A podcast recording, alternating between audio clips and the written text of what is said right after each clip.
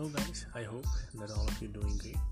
Well, in this podcast I wanted to talk about the most important business lesson or the most important lesson of entrepreneurship, as was discussed by one of the great entrepreneur himself, and he was like agreed upon via several other entrepreneurs on the same concept. Now what is that concept?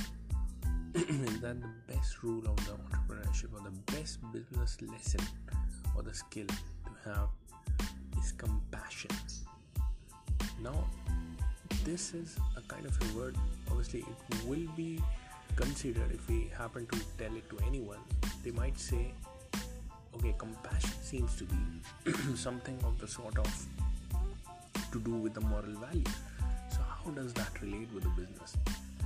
Now this is what they meant by that, is that generally before the entrepreneurship, before like we all have the job kind of mind, mind mindset, we have the mentality of just simply give and take. Like we have within our mind that the best end of the deal, like if we happen to have any kind of deal, the best deal that we had would be either I get more out of the deal or at least we get equal. I mean, and the worst kind of deal is like if the other person gets more, and uh, like and, and like out of those worst scenario, acceptable scenario, we, we both still get equal. Now in the field, I mean, this is the selfish gene of ours. This is the natural tendency of the human beings are. But in the field of entrepreneurship, this is one of the best lessons that we all need to learn. Via compassion, we need to reverse that role. That we need to learn to love being at the shorter end of the deal. We need to learn to love, because here, whom are we dealing with in the field of entrepreneurship? We are dealing with customers. So we want to satisfy customers and make them happy to the utmost level, to the core, to at any level, at any cost. So this is the reason, rather than thinking how much we got from the customer, like the best end of the deal would be either we got more out of the customer or equal. We need to reverse that mindset. The best end of the deal would be we gave the maximum to the customer and we took as little as possible, yet maintaining our profit profitable level. We need to learn to love to make the customers happy. We should be much happier when the customers are happy. Even when we have compromised on some level of profit, obviously there needs to be a profit. Overall, the company should be profitable. You have to pay the employees. You have to, I mean, you have the expenses. Even if like you don't have much of employees, you have expenses.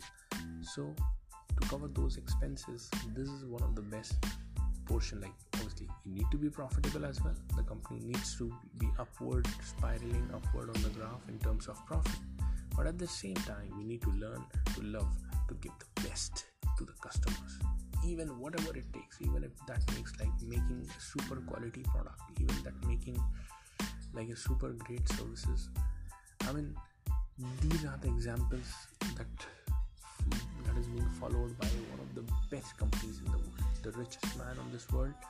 Um, obviously Elon Musk and Jeff Bezos had a, had a switch around, but Jeff Bezos, like if you take for a long time, he was like for more than a year richest man on the earth. Jeff Bezos, his company Amazon, the best thing that the company is known for is the company's orientation or focus towards its customers. How much do they value the customers? This is very very very important for the companies, and in fact Amazon is known for it because these people literally have like big big departments to virtually make the customers and then try to like satisfy them, and then obviously utilize the experiment onto the real world.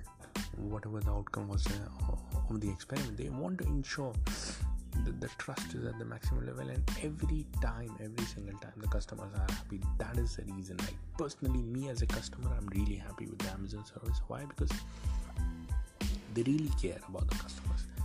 Whatever come what may, they will refund at their own cost. They will exchange at their own cost.